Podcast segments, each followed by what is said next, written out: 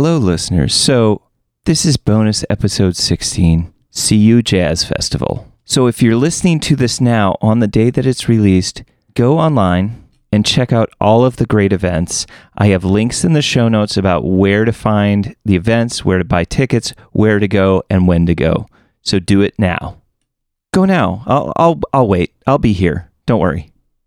Okay, and we're back. I chatted with the artistic director, Janelle Orcherton, about the CU Jazz Festival. Janelle and I met up on the steps of the Krannert Center for Performing Arts with the sound of buses and wind and the excitement of the upcoming Jazz Festival. So enjoy this episode with Janelle Orcherton, artistic director for the CU Jazz Fest.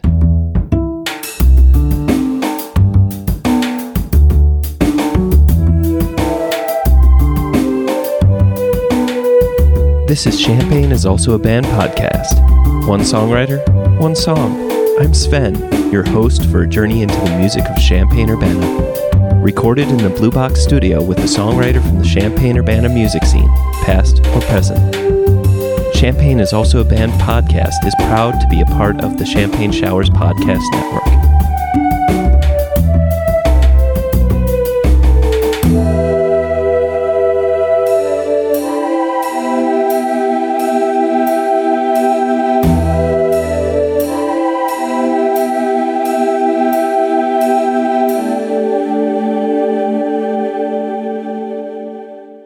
Welcome to Champagne is also a band podcast. Today I have Janelle Orcherton, who is the artistic director for the CU Jazz Festival, which is when this comes out will be beginning today, which is October 14th. So get out there, find it, and get to the show. Mm-hmm. Janelle, welcome to the show. Thanks so much for having me. This is great.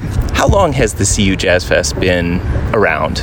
Well, this will be our seventh year, actually. Excellent. So we started in 2015 uh, with just a day and a half, barely, of programming. And it was really great. Really, I wouldn't say really successful, but it went well and people were there and it was, I had a fun time. So I thought we should do it again. Yeah, so like basically as, as good as any inaugural event can Yeah, go. You exactly. know, getting the word out is probably one of the most difficult parts and Mm-hmm. then as it as it does better and people get to see more and more things, they look forward to it next year. Mm-hmm. So actually this is a weird question, but is there a pattern to when it comes around every year? Is it the second weekend or is it like the third weekend or how does that how does that land? That's a good question. We have so many festivals in town. Right. So we sort of squish ourselves, it's always October. yeah. And then we sort of squish ourselves in between Pygmalion, Ellnora, Homecoming, and Folk and Roots.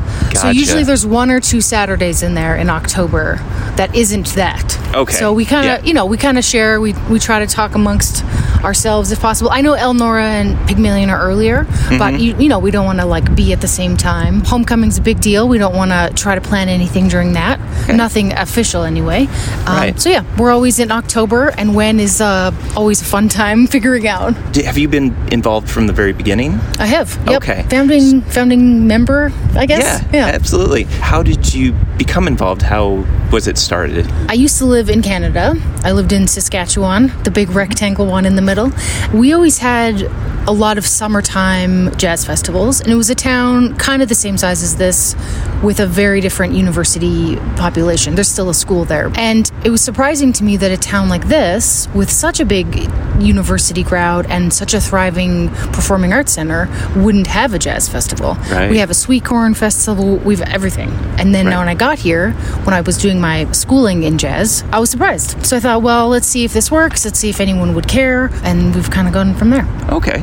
Well, since you brought it up, I, I'm curious. What, what did you study in terms of jazz? Was it jazz performance, composition? Uh, here I did my master's of jazz performance on saxophone. Excellent, Mm-hmm. excellent. Let's just talk about the initial stages. So, how did you find a bunch of like-minded individuals in order to tell me a little bit about how that all began? Yeah. Well, it started off with just me, actually. Okay. So I basically, how do you start these sort of things? I guess Right. Uh-huh. you find a place to go. That's usually the first thought of where can we do this or who would be interested in having it. And then what can we do in there?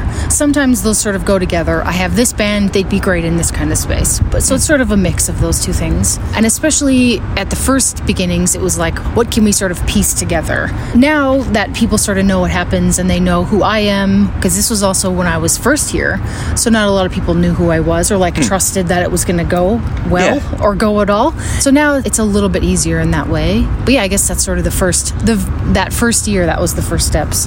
And then finding partners whether that's again the spaces or Right. promoters and then a lot of, you know lots with budget. How do Yeah. we find money to pay musicians? It's important to me that the musicians get paid. Yeah. Um, so how do we make that work? Is it through direct sponsors? Is it through community sponsors? Is it through I don't know. However we can get that to work is how we do it. If someone were interested in attending, is it like a festival pass that they buy, or do they buy individual tickets to each of the shows, or how does that work? Yeah, we don't have a festival pass as of yet. Maybe that's something we'd consider in the future. Our programming generally doesn't overlap. It's not like we usually have like everyone comes to this one location all day. So because of that, it's usually per thing or per venue. So like if we have for instance, this year we have two shows on Friday night at the same place. So that's Yeah. one ticket. You can stay for the whole night. It's also important to me that our programming is accessible. So we try to have as many free or low cost shows as possible. Oh, and yeah. sometimes festival passes may seem intimidating or like I just want a little piece of that. And so it's like I'd rather people come for the little thing if that's the only thing they want or they're just testing it out. Yeah. Then they can kind of do it that way. And I noticed that the opening night party is over at 133 West Main Street in Urbana. Mm-hmm. And is that where you always have the opening party? No, or? Okay. no, uh, that's actually a brand new space. Normally, we have in the past we've had a, a fun time doing an opening night party actually at Krannert. We partner with them with their Thursday night uncorked is often where we've had it before. Right. So it's great. People can come in. Two years ago, when we were all used to doing things in Yeah. big spaces, we actually had a nice parade. So we actually went through the quad. We had a samba group parade us in. It was part of our fifth year anniversary party. So that was great. We had a little banner and Uh-huh. we brought everyone in. But this year, because we weren't sure if Krannert was going to be doing that, and you know, things are sort of in flux a lot. But to me, it's always nice to have a little bit of a not soft opening, but like a hey, we're doing Yeah. it, come hang. Yeah. And that space is a brand new space in Urbana. Okay. Another thing that I like to do, or I find myself doing, is finding these sort of maybe unused or new or non-standard places. I'm not sure if they're officially open yet, but I contacted them and they were willing to to host us. So it's going to be Nice. a fun, casual sort of like like a come and go tea, but at night and with jazz and music. So Excellent. Yeah. Yeah, and uh, it looks like the Rose Bowl is going to be a venue for this as well. And Rose Bowl from bonus episode 15, Mm-hmm. uh, that was just released about two weeks ago by the time this comes out, is a wonderful venue and always open to every style of music and, and whatever is available. And also, it looks like they're the First Presbyterian Church. Is that in Urbana? it's or- in Champaign. Oh, oh, okay. Yep, in it's just off of the southbound one way in Champaign. So that's another space. We reached out to them Yeah. and they were interested in having some having a new type of event over there. Excellent. Mm-hmm. And, and also the newly opened, I believe, the Library Book Bar Yes. and the Champaign Public Library. And where would you recommend people look up the locations? Is, is would that be a good spot? Would be Facebook or Well, we try to have all the places covered. So if you're on Facebook, it should be there. Uh, our information for our events are there. And then we've hopefully, ideally, cross posted to all those locations you mentioned. So if you're interested in the Rose Bowl programming and you find you're on that page, they should have that information Okay. too. So it should be linked across. You can also Google CU Jazz Fest. Okay. And then it should pop up Yeah. our page so people can see that there. one of the exciting things I well I think is pretty cool, and I I hope. I hope, crossing fingers, that I can be back in time for this. Is the Seven Saints Jazz Lunch Oh, yeah. or brunch? Sorry, Brunch, yeah, jazz brunch. hmm So, uh, how did that come about, or is that is, is that something that traditionally you've done in the past. Yeah, it's actually become a, a festival favorite, actually. Oh. And we didn't do it our first year, but uh, shortly after that, I forget how it started or like how we came up with it. I think, again, I was inspired by a trip I had taken somewhere, and it was like, this was a thing everyone did there, and I was surprised we didn't have one here.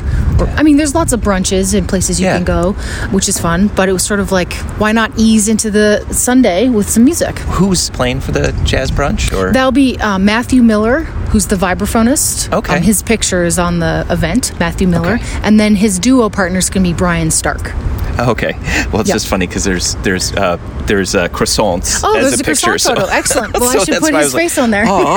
Just just put a little you know vibraphone in exactly. front of that croissant. Little googly eyes Yes. on the croissant. Are you playing in in any of the groups? I'm not sure. I have played in the past. Okay. Sometimes people ask me like, "Oh, was this a way to like get your band to play?" It's like actually no. I've only played a couple times, which was great fun, and Yeah. I'd love to do some more. There's a couple shows on the Sunday afternoon at the Rose Bowl. There's the U of I Big Band, the concert band, which is playing, and then we're ending the night with the Iron Post Jazz Orchestra. So Okay. I might be playing with the jazz orchestra. I'm waiting to waiting to hear back about that. Is there anybody that you're excited to see perform? Hmm. People always ask me that. I'm excited about all of it, I would say. I mean, I try to pick groups that if no one else goes, at least I'll have a fun time, you Okay. know? I'm not that I don't think anyone will come, I guess. Right. Yeah. Uh, but yeah, I mean, I'm excited to see the Claudettes. They're playing Friday night. Excellent. They're a group from Chicago. They have a new record coming out. I think everyone has a new record coming out this Yeah. year, but they're on a tour.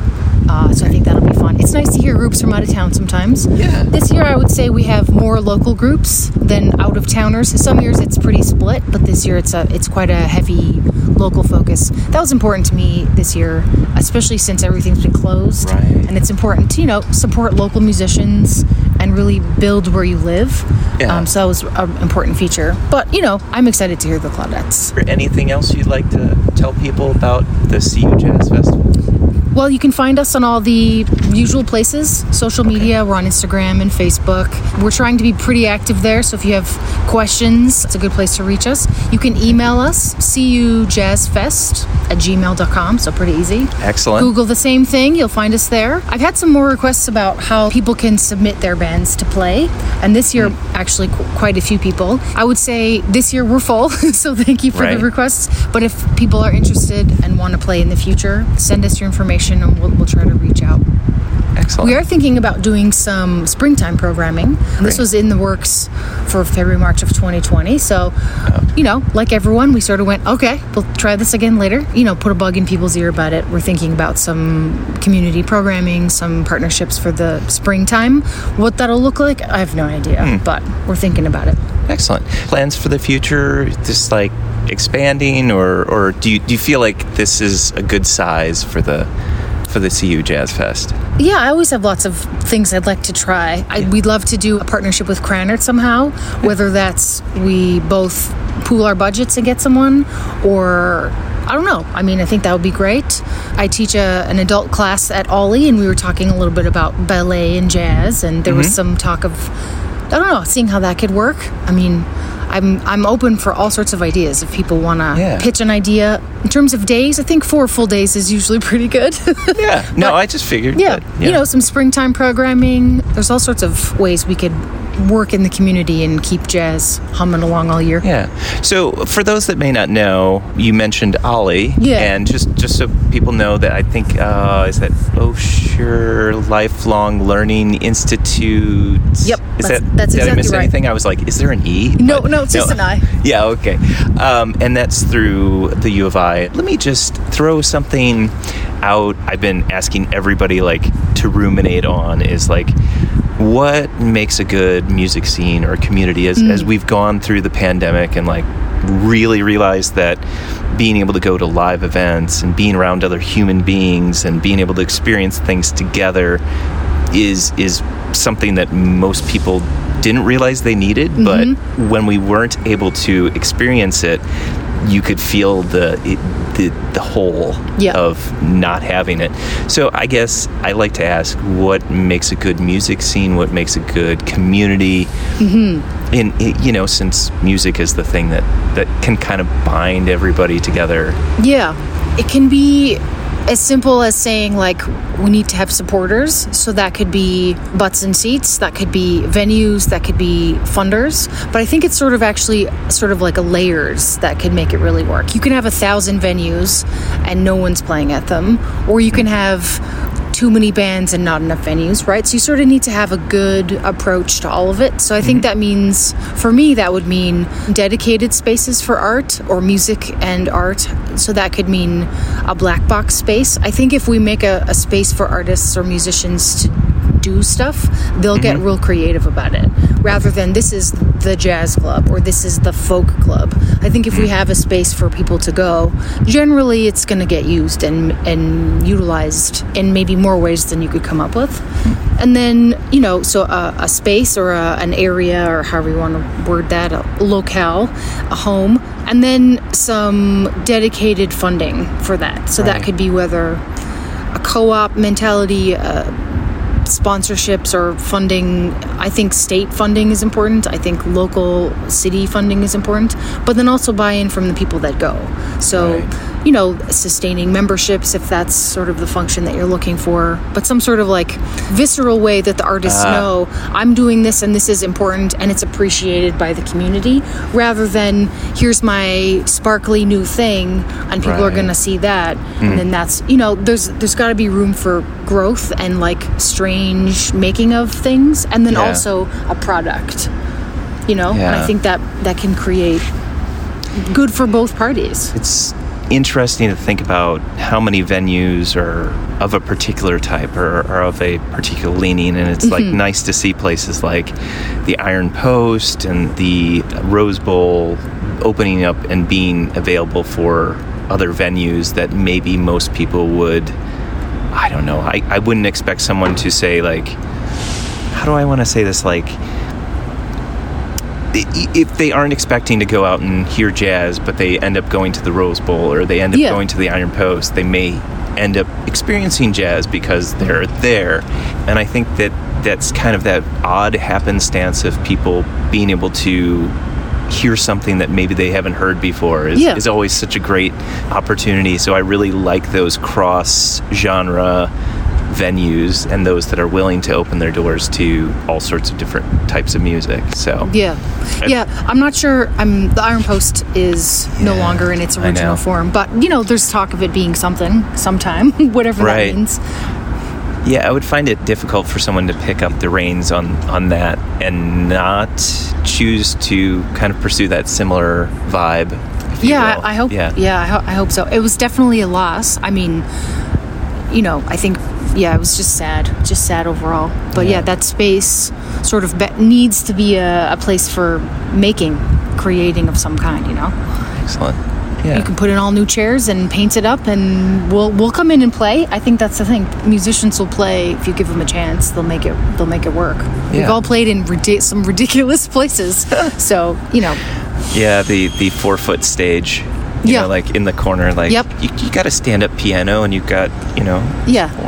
Yeah. it's that old cheek to cheek reference right, Right. everyone's standing close close together Excellent. Well, Janelle, thank you for coming out and or, or meeting up with me and uh, chatting with me about the CU Jazz Fest, which is happening October 14th through the 17th. And um, find them on all the social media platforms and everywhere else. I'll put links in the show notes, so go ahead and check those out. But thank you so much. great thanks for having me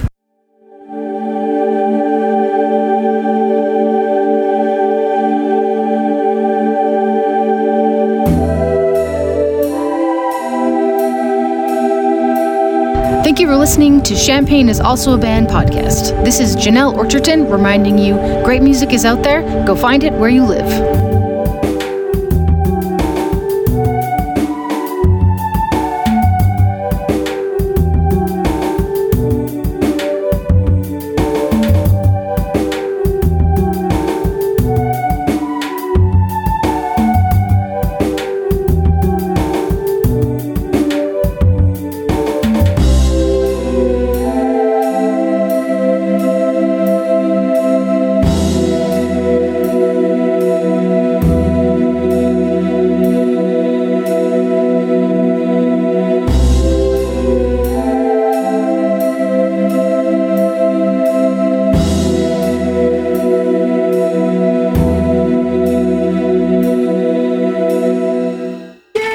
A wrap.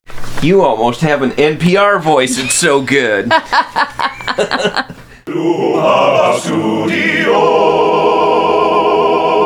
South Peter on the inside.